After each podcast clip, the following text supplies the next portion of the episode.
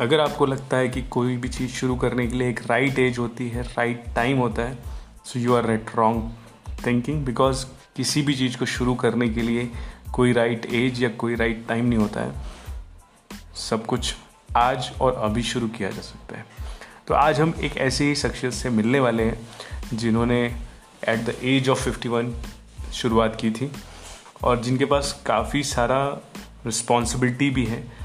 And वो सारी चीज़ों को बहुत अच्छे से मैनेज कर रहे हैं।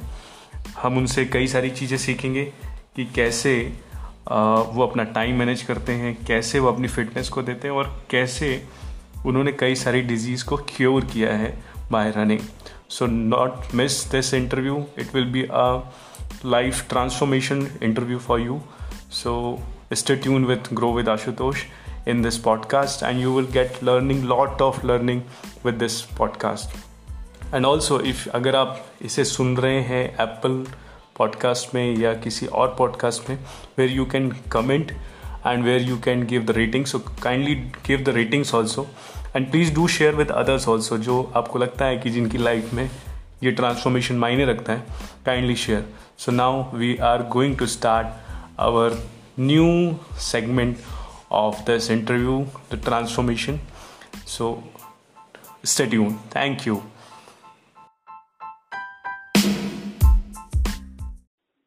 So very good evening to all of you आज हम, हमारा जो ये ट्रांसफॉर्मेशन सीरीज़ है, इसके एक और नए इंटरव्यू में और it's a very big day for me because मैं एक ऐसी शख्सियत से इंटरव्यू के लिए बात करने जा रहा हूँ जो कि खुद मेरे लिए भी एक और अमूमन सभी के लिए दिमाग में ये होता है कि जब वो थर्टी फाइव या थर्टी फोर्टी जैसे ही एज पे पहुँचते हैं तो एक दिमाग में आ जाता है कि now not that much capable of giving lot of time to fitness दौड़ना जिम ये सब तो दूर की बात होती है और हम लोग ये मान लेते हैं कि अब हमसे नहीं होगा।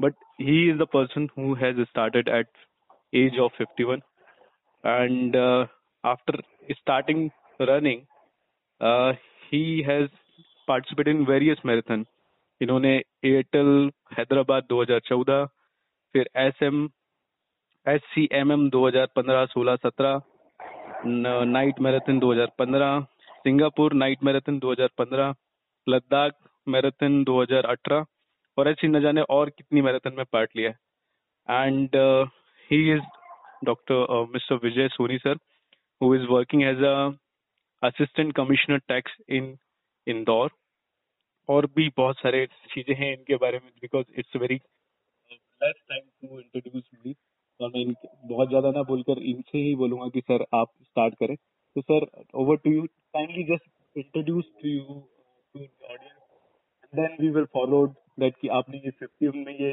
जर्नी शुरू कैसे हुई? तो ओवर टू यू सर सबसे पहले तो धन्यवाद आशुतोष जी, आपने इतना लंबा चौड़ा मेरे बारे में बोल दिया, ऐसा कुछ नहीं है। बस एक एक जर्नी शुरू हो जाती है तो फिर वो चलती रहती है जब तक आपकी इच्छा है। तो दिस इज़ ऑल आपकी विल पावर कितनी है उसके ऊपर डिपेंड करता है सब कुछ। और मेरी ये फिटनेस की जर्नी अगर जब मैंने पचासवा जन्मदिन मनाया था तब कोई अगर मेरे से बोलता है कि आपको एक किलोमीटर दौड़ना है तो मैं उस पर हंस पड़ता यार तुम मज़ाक क्यों कर रहे हो मेरे से? आ, मैं लॉन टेनिस खेलना जाया करता था। लॉन टेनिस हमारे क्लब में एक ही कोर्ट थी। अब उस कोर्ट के अंदर नंबर लगाने के लिए सबसे पहले भागना पड़ता था सवेरे। तो हम लोग ठंड के दिन में साढ़े पाँच बजे पहुँच जाते थे और उजेला होता था सनराइज होता था लगभग छः चालीस पे। उसके बाद ही खेलना शुरू हो पाता था तो तब तक क्या करें? या तो खड़े होकर गप्पे मारें, या कुछ करें तो मैं जॉगिंग के लिए चला जाता था। तो ये सब मेरे इक्यावनवे जन्मदिन के बाद की घटना है मैं आपको बतला रहा हूँ। तो जब मैं जाता था जॉगिंग के लिए तो फिर मैं एक दिन मेरी बिटिया की स्कूटी ले जाके मैंने नापा कि कितना डिस्टेंस होता है। तो डिस्टेंस वॉज़ थ्री किलोमीटर तो बड़ा आश्चर्य लगा कि अपन तीन किलोमीटर जॉग कर लेते हैं। जॉगिंग थी बेसिकली रनिंग नहीं थी वो। और उसके बाद में फिर अगले संडे मैंने तीन राउंड लगा लिए उसके। तो नौ किलोमीटर हो गया। फिर मेरे एक मित्र हैं रूपाइन करके, उन्होंने मेरे से बोला कि वो मिले तो मैंने उनको बताया कि मैं नौ किलोमीटर रन कर लेता हूँ। तो उन्होंने बोला कि अब नौ किलोमीटर रन कर लेते हो तो मैराथन क्यों नहीं दौड़ते मैंने कहा, मैराथन क्या होता है? मैराथन, मेरे को मालूम ही नहीं था कि क्या होता है मैराथन। उन्होंने बोला कि यार ये मैराथन होता है forty two kilometre forty two point one nine five kilometre. मैंने कहा, आप मज़ाक कर रहे हो यार मेरे से, इतना कोई दौड़ पाएगा क्या? तो नहीं आप कर सकते हो उनको मेरे ऊपर इतना आत्मविश्वास था। फिर मैंने इंदौर में आई वाले एक दो अक्टूबर को हमेशा इंदौर मैराथन ऑर्गेनाइज कराते थे तो उसमें दस किलोमीटर में भाग लिया। वो एक घंटे बीस मिनट में मैंने पूरी करी और उसके बाद में फिर मेरे को आत्मविश्वास बढ़ गया उससे। उसके बाद फिर मैंने इंदौर में गाइड करने वाला कोई नहीं था मेरे लिए कि मैराथन के लिए। फिर बहुत सर्च करा आखिर फिर मैथ पे किताब बुलाई अमेरिका से मैंने। उस किताब को पढ़ के फिर मैंने तैयारी करी। इंदौर में हाफ़ मैराथन नहीं होती थी उस वक्त तो फिर मैंने जिम कॉर्बेट में जाके हाफ़ मैराथन में भाग लिया। और जब वहाँ लौट के मैं दिल्ली गया तो दिल्ली में मेरे एक मित्र है संजीव हिंदुरानी उन्होंने मेरे से उनसे दो, दो साल पहले इक्कीस किलोमीटर हाफ़ मैराथन करी हुई थी। तो मैंने उनसे बोला मैंने कहा संजू तुमने हाफ़ मैराथन क्यों नहीं, के बाद फुल मैराथन क्यों नहीं करी? तो उन्होंने बुलाया, मेरी हिम्मत नहीं हुई। तभी उस वक्त दिल्ली में मैंने डिसाइड कर लिया कि अब मैं फुल मैराथन करूँगा और अप्रैल 2014 में मैंने जिम कॉर्बेट में हाफ़ मैराथन करी थी और अगस्त 2014 में हैदराबाद में मैंने पहली मेरी फुल मैराथन करी। और बस फिर वो जर्नी शुरू हो गई और उसके बाद फिर चलते गए चलते गए। तो आखिरी में साउथ अफ्रीका की एक जो मेरी ड्रीम रन थी comrade marathon that is eighty seven kilometre run है। बारह घंटे में करना रहती है। और वर्ल्ड टफेस्ट अल्ट्रा मैराथन जैसा बोलते हैं उसको अल्टीमेट ह्यूमन रेस बोलते हैं उसको। वो मैंने जून 2019 में मेरे फिफ्टी सेवन बर्थडे के बाद मैंने उसको क्लियर करा। तो ये, बस ये चल रही है जर्नी और अभी कुछ और बड़े बड़े टारगेट सेट करके रखे हैं आगे भगवान की इच्छा। प्रयास करना मेरा काम है ब्लेसिंग देना भगवान का काम है। सर ये एक ये, बड़ी चीज़ जो जानना चाहूँगा मैं बिकॉज़ जैसे आपने बताया कि जॉगिंग से ये सफ़र शुरू हुआ। तो उसके पहले भी कुछ ऐसा था बिकॉज़ फिटनेस को लेकर कि ये अचानक से शुरू हुई चीज़ थी? नहीं स्कूल में तो कुछ भी नहीं था मेरा। जी। और उसके बाद में जब कॉलेज में मैं आया तो मैं बैडमिंटन खेलता था और कॉलेज टीम का बैडमिंटन का कैप्टन भी था। और उसके बाद फिर शादी हो गई और शादी होने के बाद में फिर घर की जिम्मेदारियाँ, मेरी एक ही बिटिया है तो बस वो जिम्मेदारियों में लग गए। तो कभी फिर ध्यान नहीं गया। फिर जब मैं फोर्टी फाइव की एज क्रॉस हुई मेरी, तब मेरे को लगा कि मेरे को फिट रहना ज़रूरी है क्योंकि मेरे फादर हार्ट अटैक से एक्सपायर हुए थे। मदर को ब्लड प्रेशर है सीवियर ब्लड प्रेशर रहता है हमेशा। वो मेरे ग्रैंडफादर दोनों ग्रैंडफादर मेरे मतलब नाना जी और मेरे दादाजी दोनों डायबिटिक और ब्लड प्रेशर के पेशेंट थे। ये चीज़ें हेरिडिटी मेरे को कहीं ना कहीं लगा कि मेरे जीवन में आएँगी। तो बेटर है कि मैं अपने आप को फिट रखूँ। तो मैंने वॉक करना शुरू करा था। वॉक करता था, उसका फिर मेरे मित्र ने क्लब खोला एलसीएच तो उसका मैं मेंबर बन गया। और एक बचपन से कीड़ा था कि लॉन टेनिस खेलना है लॉन टेनिस खेलना है। तो लॉन टेनिस खेलना शुरू कर दिया, हम लोग डबल्स खेलते थे। बस इतना था, परंतु ये ये सब ज़्यादा केवल इसलिए कि ये हेरिडिटी मेरे को आएगी, ये चीज़ें आ सकती हैं। तो आज ये है कि इस रनिंग के कारण से या इस फिटनेस के फ़ील्ड में आने के बाद में मेरे को आज की तारीख में ये फिफ्टी नाइन्थ बर्थडे मनाने वाला हूँ कुछ दिनों बाद। तो मेरे को आज भी कोई ब्लड प्रेशर की गोली नहीं कोई कोई सी भी गोली नहीं चल रही है। तो ये उसका पूरा श्रेय जाता है रनिंग को और मेरी फिटनेस की जो एक्सरसाइज वगैरह जो भी उसके लिए। ओके सर बाकी ये सर ये एक कॉमन मिथ है तो thanks to breaking this myth because ज़्यादातर लोगों को यही लगता है कि इफ़ फैमिली में किसी को हेरिडिटी में ये अगर कॉम्प्लिकेशन है तो इट इज़ डेफिनेटली कि इट्स बाउंड टू कि आएगा ही आएगा नहीं नहीं, नहीं नहीं नहीं नहीं नहीं इवन मैं आपको बतलाऊं कि ऐसा भी बोलते हैं कि वन से डायबिटीज़ एंड वन से blood pressure is always diabetes and always blood pressure yes and not believe कि मेरे ब्लड प्रेशर की गोली शुरू होके बंद हो गई। मैंने ब्लड प्रेशर की गोलियाँ लेना शुरू कर दी थी और अभी मेरा ब्लड प्रेशर नॉर्मल आता है और मैंने लगभग तीन साल से एक भी टेबलेट नहीं खाई ब्लड प्रेशर के लिए। और एक चीज़ और मैं आपको बतलाऊँगा कि मेरा, एक मेरा ज़िंदगी के अंदर एक मेरे रोल मॉडल रहे हैं फौजा सिंह। फौजा सिंह की स्टोरी आप लोग को शायद मालूम हो या नहीं मालूम होगा तो मैं बतलाऊँगा she started running at the age of eighty five years है ना? तो जब वो मेरे, जब उनके बारे में पढ़ा कि जब वो पिचासी साल की एज में रनिंग शुरू कर सकते हैं तो मैं तो बहुत बच्चा हूँ उनके सामने। और 103 साल, अभी 100 जब हम लोग मुंबई मैराथन में गए थे तो वो 103 साल के थे। अभी now at present he is 107 107 साल के हैं। जब 103 साल के थे, तब उन्होंने बोला, मैं रनिंग से संन्यास ले रहा हूँ।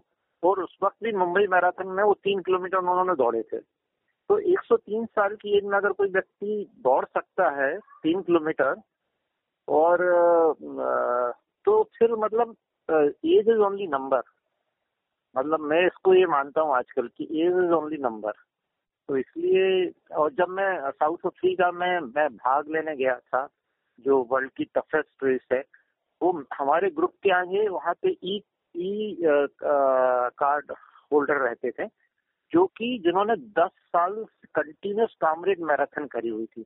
उसके अंदर जो लोग बाग थे, आप विश्वास नहीं करेंगे। 85 की एज ग्रुप वाला 85 की एज जो एक सज्जन थे, वो 85 ईयर ओल्ड थे, वो उन्होंने वो उस दिन रेस कंप्लीट करी। तो ये ये केवल वो मिथ है कि हम, हमारी एज के बाद में और जो एक्चुअली ये लोग मना, वो लोग करते हैं जो खुद नहीं कर पाते। वो लोग मना करते नहीं नहीं, मत दौड़ो, घुटने खराब हो जाएँगे, नहीं नहीं, मत दौड़ो ब्लड प्रेशर बढ़ जाएगा। मैं आपके सामने उदाहरण कि जब ब्लड प्रेशर ठीक हो गया। और आज तक तो घुटने खराब नहीं हुए जी। ये सब चीज़ जी। सर तो ये एक छोटी सी और चीज़ जानना चाहूँगा बिकॉज़ कई सारे लोगों को शायद ये पता भी नहीं हो कि ये आखिर में ये होता क्या है मैराथन और इसका करियर क्या है? मतलब बिकॉज़ हर जगह लोग एक चीज़ को ज़रूर कनेक्ट करते हैं कि सिर्फ़ दौड़ने से आप जैसे दौड़ना शुरू कर लिया तो now you have achieve the mind stone of fitness but उसके आगे हाँ। क्या? अब फिट है तो फिट तो हम पाँच किलोमीटर डेली चलकर भी हो सकते हैं। या मॉर्निंग वॉक करके भी हो सकते हैं। कई सारे लोग सिर्फ़ वॉक ही करते रहते हैं। तो वाई मैराथन वॉक से और मैराथन में क्यों फ़र्क है? मैराथन की एक किताब थी जिससे मैंने अपनी अमेरिका से जो किताब बुला के मैंने जिसका मैंने ज़िक्र करा था हाल की किताब है उस किताब के अंदर प्रस्तावना में उन्होंने लिखा था कि मैराथन पूरी करना अब इसको डिटेल में और डिटेल समझाऊँगा परंतु पहले वो बात बतला दूँ कि मैराथन पूरी करना इज़ लाइक आपके नाम के आगे एक डिग्री है लगाना। जैसे हम पीएचडी करते हैं तो नाम क्या आएँगे? लगता है डॉक्टर है ना? Yes. इसी तरीके से जब आप marathon full marathon half marathon की बात नहीं कर रहा हूँ दस किलोमीटर की बात नहीं कर रहा हूँ forty two point one nine five kilometre. तब आपके नाम के आएँगे? सही मायने में मैराथन रनर मैराथन रनर का नाम लगता है एक डिग्री लगती है है ना? अब मैंने एक क्यों बात बोली कि आपको मैं ये कहना चाहता हूँ कि आप फिटनेस में पाँच किलोमीटर वॉक करते हैं, या लॉन टेनिस खेलते हैं, या बैडमिंटन खेलते हैं फिट रहने के लिए दैट्स ओके परंतु इसमें जब आप 42 किलोमीटर की फिनिशिंग लाइन क्रॉस कर रहे हैं पहली बार अपनी ज़िंदगी में, तब आपके अंदर एक आत्मविश्वास पैदा होता है कि मैं वो कर सकता हूँ जो दुनिया में बहुत सारे लोग हैं जो नहीं कर सकते हैं। एक आप में एक सेल्फ आपकी, आपके अंदर एक आत्मविश्वास पैदा होता है। तो ये आत्मविश्वास केवल आपके स्पोर्ट्स में नहीं रहता, ये उस रनिंग के अंदर नहीं रहता, ये आपकी ज़िंदगी के हर पहलू के अंदर वो दिखता है।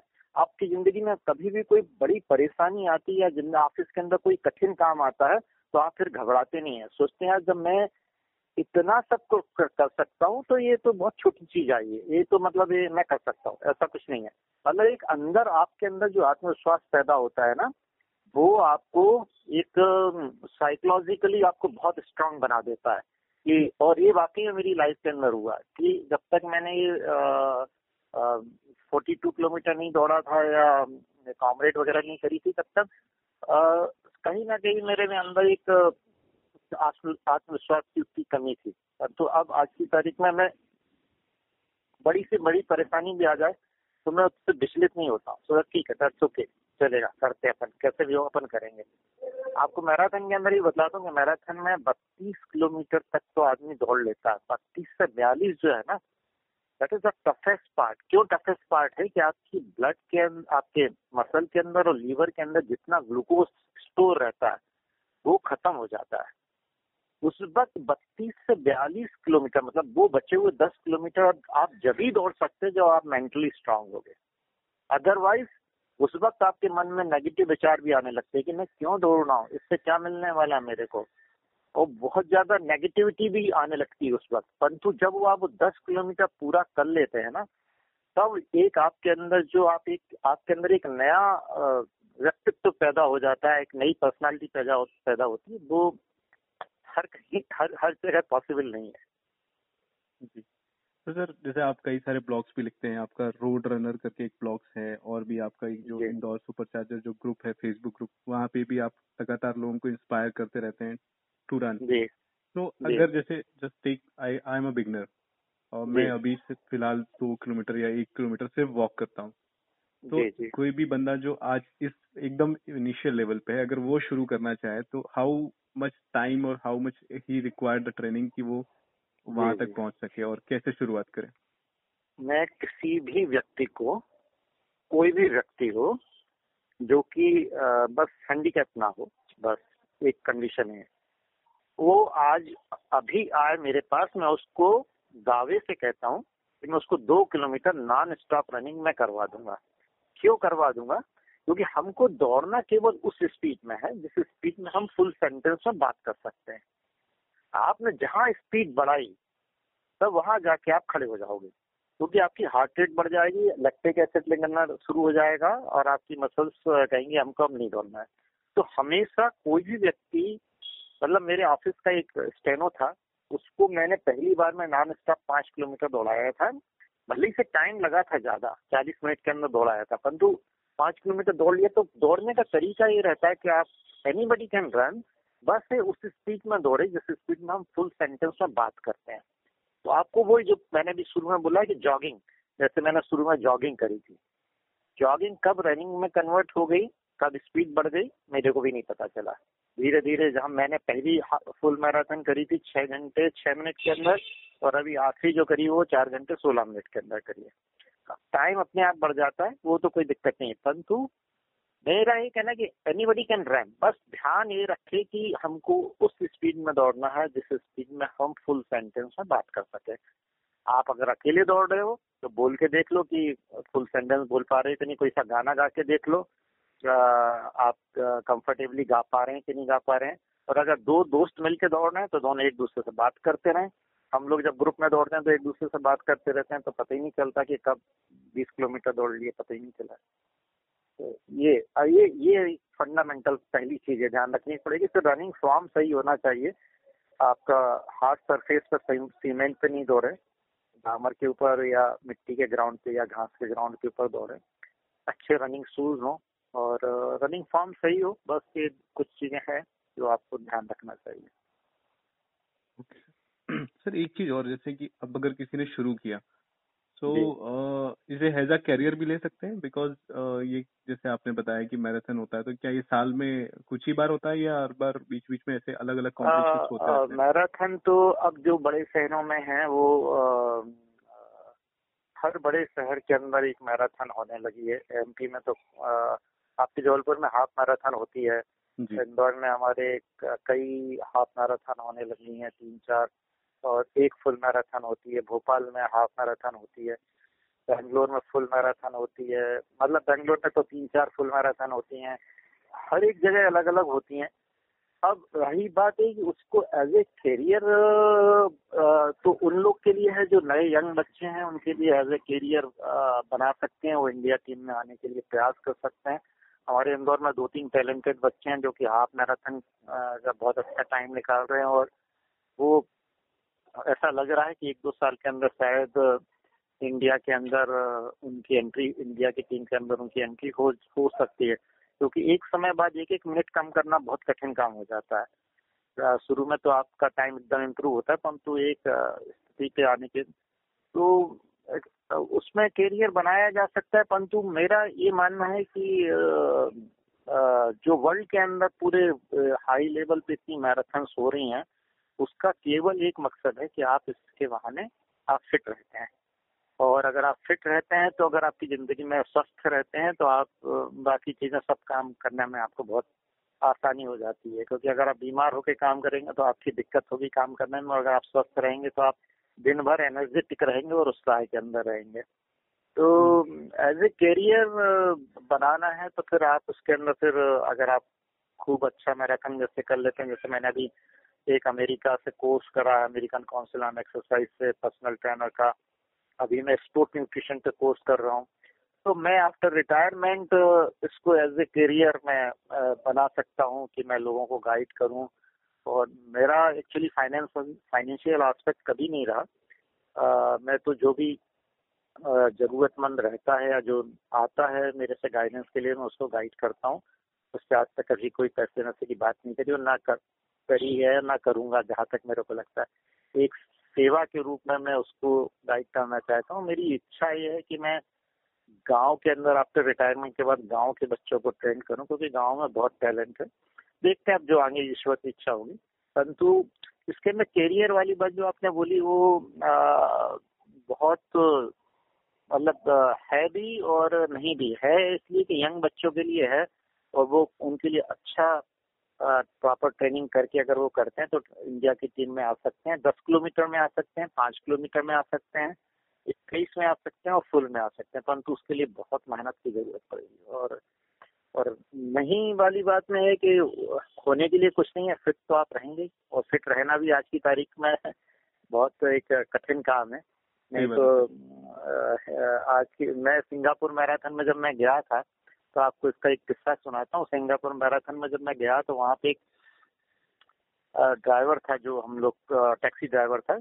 हम उसकी टैक्सी में बैठे हुए थे तो मैंने उससे पूछा कि तो आपके सिंगापुर में ऐसा क्या है कि जब रात को एक बजे भी जाओ तो कोई ना कोई दौड़ते मिल जाएगा, साइकिल चलाते मिल जाएगा या दिन में तीन बजे भी निकलो तो वो कोई ना कोई रनर और साइकिलिस्ट दिख जाते हैं। तो क्या है? ऐसा क्यों?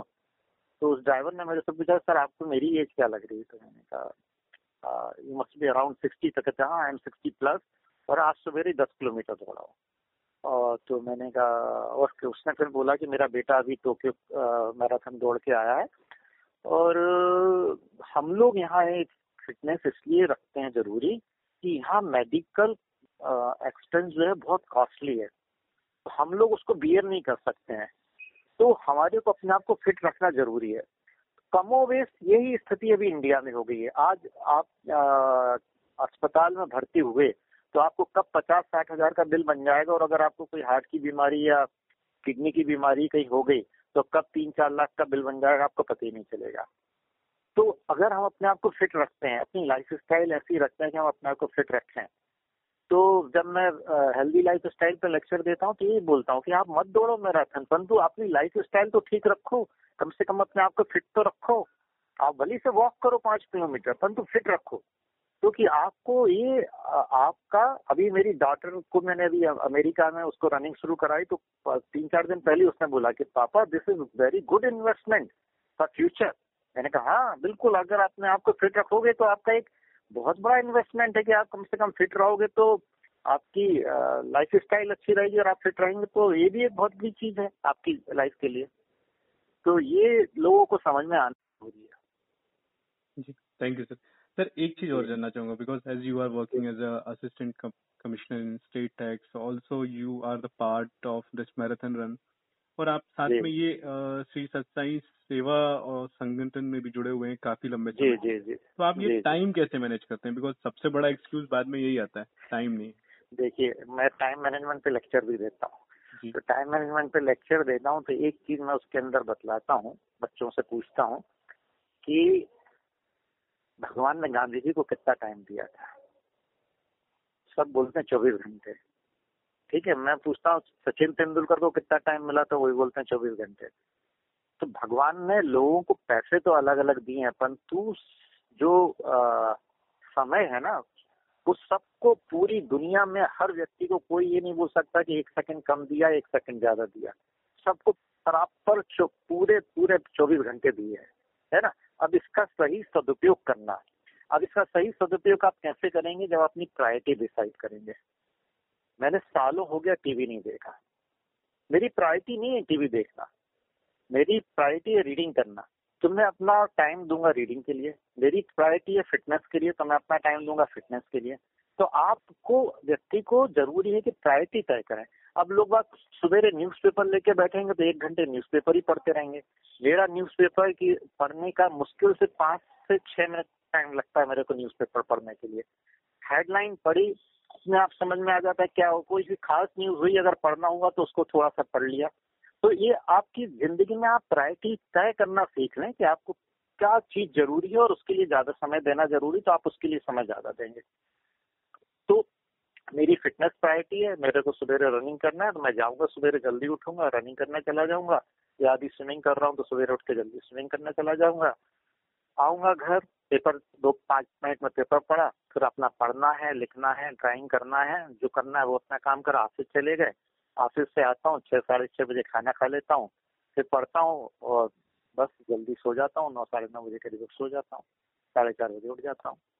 तो ये आपके ऊपर डिपेंड करता है कि आपकी प्रायोरिटी क्या है, आपके गोल्स क्या है। अब देखिए, आपका जो गोल रहेगा, आप मैक्सिमम टाइम उसके लिए प्रायोरिटी फिक्स करेंगे तो करना भी चाहिए, तभी आप सक्सेसफुल होंगे। आपने जो गोल सेट कर रखा है कि मेरे को फुल मैराथन करना है तो आप, जब आपने गोल सेट करा है तो आपकी फिर प्रायोरिटी भी वो होनी चाहिए। मेरे से लोग बात कहते हैं कि आपने कामरेड मैराथन के लिए तैयारी करी, साउथ अफ्रीका के लिए तो आपने ऑफ़िस से कितने दिन की छुट्टी ली? तो मैंने ध्यान दिया कि मैंने एक भी दिन की सीएल नहीं ली थी। एक भी सीएल नहीं ली और मैं पूरी तैयारी कर ली कामरेड की, जिसमें कि पचास पचास किलोमीटर दौड़ना पड़ा प्रैक्टिस के लिए। तो वो आपकी प्रायोरिटी प्रॉपर तय करना, हम लोग एक ने तय कर लिया था कि रात को अपन एक काम करेंगे, सैटरडे नाइट को रात को एक बजे दौड़ना शुरू करेंगे, क्योंकि गर्मी के दिन थे यहाँ पे उस दिन प्रैक्टिस के लिए। हम लोग एक बजे से सवेरे नौ बजे तक दौड़ते थे, संडे का दिन था रेस्ट कर लिया मंडे से ऑफ़िस कोई दिक्कत ही नहीं। तो पता नहीं चलता, वो आपको बस ये कि आपकी प्रायोरिटीज क्या है, आप वो तय करना सीख लें और पूरा टाइम का प्रॉपर उपयोग करें। क्योंकि तो आपने प्रायोरिटी सेट नहीं करी ना तो फिर आप टाइम वेस्ट करेंगे। फिर आपका टाइम इधर उधर भटकेगा। तो ये एक बहुत महत्वपूर्ण चीज़ है टाइम मैनेजमेंट के लिए। यस तो लोग जैसे आपसे कनेक्ट होना चाहें तो व्हाट आर द मीडियम की जैसे आपसे कनेक्ट रहें, जैसे आपका एक ब्लॉग तो है रोड रनर्स हाँ आप मेरे मेरे से व्हाट्सएप नंबर है, मेरा nine four two five zero five two zero five three इस पर मेरे को व्हाट्सएप करके पूछ सकते हैं रनिंग से रिलेटेड कोई सी भी क्योरी रनिंग से रिलेटेड इवन मैं से फिटनेस रिलेटेड कोई भी क्योरी उनके कोई प्रश्न हो तो वो पूछ सकते हैं। और मेरा मेल आईडी है Vijay Sohini V I J A Y S O H N I at the rate of Gmail dot com तो मेल कर सकते हैं उसमें और व्हाट्सएप करें तो ज़्यादा अच्छा है क्योंकि वो आजकल व्हाट्सएप के आदमी दिन में एक दो बार देखते ही रहता है। आ, अभी मैं थोड़ा इसका एडिक्शन भी कम कर रहा हूँ। मैंने बहुत कम कर दिया है इसको सोशल मीडिया को भी धीरे धीरे कम करा है। अभी क्योंकि उससे क्या हो रहा था मेरी रीडिंग बहुत फ़र्क पड़ रही थी रीडिंग रीडिंग कम हो रही थी। तो फिर देखता हूँ परंतु ऐसा नहीं। और जो क्वेश्चन पूछते हैं लोग बाग तो मैं उनका रिप्लाई भी देता हूँ। Thank you sir sir because I could understand कि आप सुबह फिर सुबह उठना है और दौड़ने जाना है। Last one question to you it's not the question anything which you want to share to audience क्योंकि वो आपसे इतने लंबे समय तक कनेक्ट हैं and they are gaining the all of the gold which you have given तो एक लास्ट uh, और गोल्ड जो आप देना चाहेंगे कि वो इस last message want to give to you मैं केवल एक चीज़ बोलना चाहूँगी। मैं एक चीज़ बोलना चाहूँगा कि फिटनेस को अपनी लाइफ स्टाइल का अंग बना लें। जिस तरीके से हम खाना खाते हैं, ब्रश करते हैं, सोते हैं, उसी तरीके से हमारे को एक घंटे मतलब मैं सबको बोलता हूँ मेरे फिटनेस के लेक्चर में कि तेईस घंटे शरीर के लिए दीजिए, परंतु तो एक घंटा, तेईस घंटे अपने शरीर से काम लीजिए, परंतु तो एक घंटा इस शरीर के लिए दीजिए। बस ये चीज़ अगर आप कर लेंगे ना तो और फिर तो बहुत सारी बातें हैं कि अगर आप आ, मतलब एक मैं आपको एक बात और बतला देता हूँ क्योंकि अभी याद आ गई कि ब्लू जोन करके एक किताब है। डैन बटनर की किताब है और ये ब्लू जोन की नेशनल जोग्राफिक चैनल वालों ने ये किताब पब्लिश कराई है और वर्ल्ड के पाँच ऐसे प्लेसेस हैं जहाँ के लोग बाग सौ साल से ज़्यादा जीते हैं। ऐसे वो पाँच प्लेसेस को उन्होंने ब्लू जोन का नाम दिया है। तो वो ब्लू जोन के लोगों की लाइफ स्टाइल की पूरी स्टडी करी गई है। तो उसके अंदर यही है कि वो लोग अपने आप को एक्टिव रखते हैं दिन भर एक्टिव रखते हैं। आप दिन भर अपने आप को एक्टिव रखिए। मैक्सिमम कोशिश करें, तीस मिनट से ज़्यादा बैठे नहीं, तीस मिनट अगर आप बैठ जाए तो उठ के थोड़ा एक दो मिनट वॉक कर लें, फिर बैठ जाए। क्योंकि ऑफ़िस का काम रहता है तो बैठना भी ज़रूरी है, परंतु बैठ के थोड़ा थोड़ा वॉक करते हैं, उससे हमारा मेटाबॉलिज्म रेट बढ़ा रहेगा। और ये हमको जो आजकल बोलते हैं सिटिंग इज़ अनदर स्मोकिंग वो उसका रीजन यही है क्योंकि जब हम जब बैठते हैं ज़्यादा देर पोस्चर में बैठते हैं तो उससे हमारे बैकबोन के अंदर उसी तरीके का रिएक्शंस होते हैं जैसे कि स्मोकिंग के अंदर होते हैं। इसलिए बोलते हैं कि फिटिंग इज़ अनदर स्मोकिंग तो अपने आप को फिट रखिए आप लाइफ स्टाइल का अंग बना लीजिए फिटनेस को बस मेरा यही कहना है। और एक घंटा अपने फिटनेस के लिए ज़रूर दे ज़रूर ज़रूर से दे एक घंटे। So this was interview with Vijay Soni sir and हमने कई सारी चीज़ें सीखी। एंड मैं कोशिश करूँगा सर को दोबारा एक बार और इनवाइट करने के लिए कई सारी चीज़ें और बट अगर आप इनसे लगातार जुड़ा रहना चाहते हैं तो जैसे सर ने अपना नंबर शेयर किया है, उस नंबर पे आप बात कर सकते हैं। उनके ब्लॉग्स हैं ब्लॉग्स ज़रूर पढ़िए road runners Indore super charger one of the Facebook group which he is one of the active member in that आप वहाँ भी कनेक्ट हो सकते हैं। और भी बहुत सारी चीज़ें बट एक जो की लेसन है कि शुरुआत कीजिए। कल नहीं परसों नहीं ऐसे नहीं करिए। शुरुआत कीजिए और कल मॉर्निंग से ही शुरू कीजिए। शुरुआत होगी तो आगे आपको रास्ते मिलते जाएँगे। तो thank you sir thanks for giving your बहुत बहुत धन्यवाद आशुतोष जी बहुत बहुत धन्यवाद और सभी के लिए बहुत बहुत धन्यवाद। Thank you good night okay good night